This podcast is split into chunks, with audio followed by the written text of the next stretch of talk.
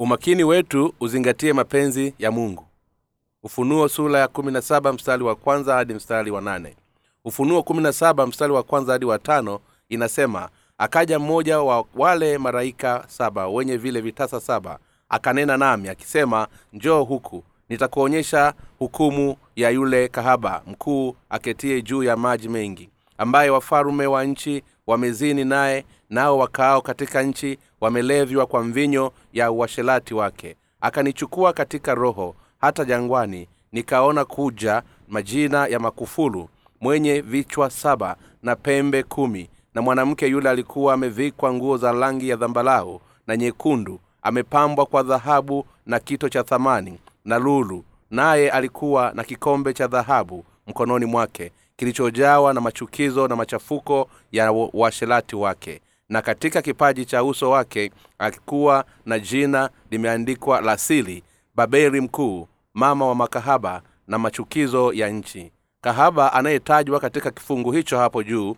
anasimamia kumaanisha juu ya dini za ulimwengu huu. Kifungu hiki kinatueleza kuwa wanadini hao walikuwa wamejiingiza katika anasa za kutupwa kwa vitu vya ulimwengu na kwa vitu vingi ambavyo bwana alikuwa amevitoa walijiita katika aina zote za anasa kwa kuvaa mikufu ya dhahabu na heleni za almasi na kwa kujipaka mafuta yenye manukato mbalimbali mbali. kifungu hiki kinatueleza kuwa yule mwanamke alikuwa ameshika kikombe cha dhahabu mkononi mwake ambacho kilikuwa kimejaa machukizo na uchafu kwa sababu ya uasherati wake haya ndiyo ambavyo mungu alivyomwonyesha yohana. Kifungu hiki kinatueleza kuwa shetani anafanya uhaini kati ya nafsi za watu na anatafuta kuwafanya wamtii yeye kwa kuwafanya walewe kwa vitu vya hapa ulimwenguni.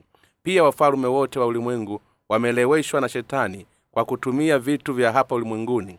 Hivyo kila mtu hapa duniani ameleweshwa kwa mvinyo na uashelati wa ulimwengu. Shetani anafikiri malengo yake wakati watu wanapokuwa wameleweshwa na mawimbi ya ulimwengu huu yaani starehe zake na tamaa za vitu na mali. Ukweli ni kwamba lengo la shetani ni kuwazuia watu ili wasimwangalie mungu. Ili kufanya hivyo basi shetani anazifanya nafsi za watu kuleweshwa na vitu vya ulimwengu huu. Ni lazima tuutambue ukweli huu. Hakuna hata mmoja katika ulimwengu huu ambaye hawezi kuuangukia mtego wa tamaa ya vitu na mali kila mmoja anaangukia katika hali ya kupenda vitu na mali. Mielekeo yote ya mitindo ya kisasa hapa ulimwenguni inathibitiwa na shetani. Kila mmoja anafikiri kuwa ana mtindo wake wa kipekee lakini nyuma ya fikra kama hizo yupo mmoja anayejitawaziwa na kuziongoza na huyo si mwingine bali ni shetani. Hii ndiyo sababu kwamba hatupaswi kuishi maisha ya kuzama katika tamaa ya vitu na mali badala yake tunapaswa kuishi kwa kulishika na kulieneza neno la mungu na kuzitenda kazi zake. Neno la ufunuo ambalo mungu analifunua kwetu kwa kupitia mtume yohana ni ukweli. Sasa ni jambo gani basi ambalo mungu anataka tumweleze kwa kupitia neno hili?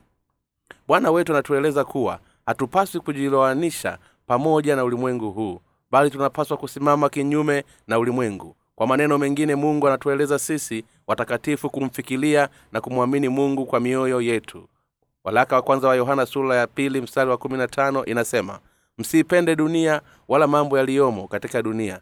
Mtu akiipenda dunia kumpenda baba hakumo ndani yake. Wakati mioyo yenu inapotokea kupenda vitu vya ulimwengu huu basi ni hakika kuwa mungu hawezi kukaa ndani ya mioyo yetu. Lakini wakati mioyo yetu inapoutambua mbali vitu vya ulimwengu huu basi hapo mungu anaweza kukaa katika mioyo yetu. Hatupaswi kuishi maisha yetu hali tukiwa tumeleweshwa katika tamaa ya vitu vya ulimwengu. Tunaweza kuongozwa na mwongozo wa mungu pale tu tunapokuwa tukilitafakari neno la bwana wetu na dhumuni lake.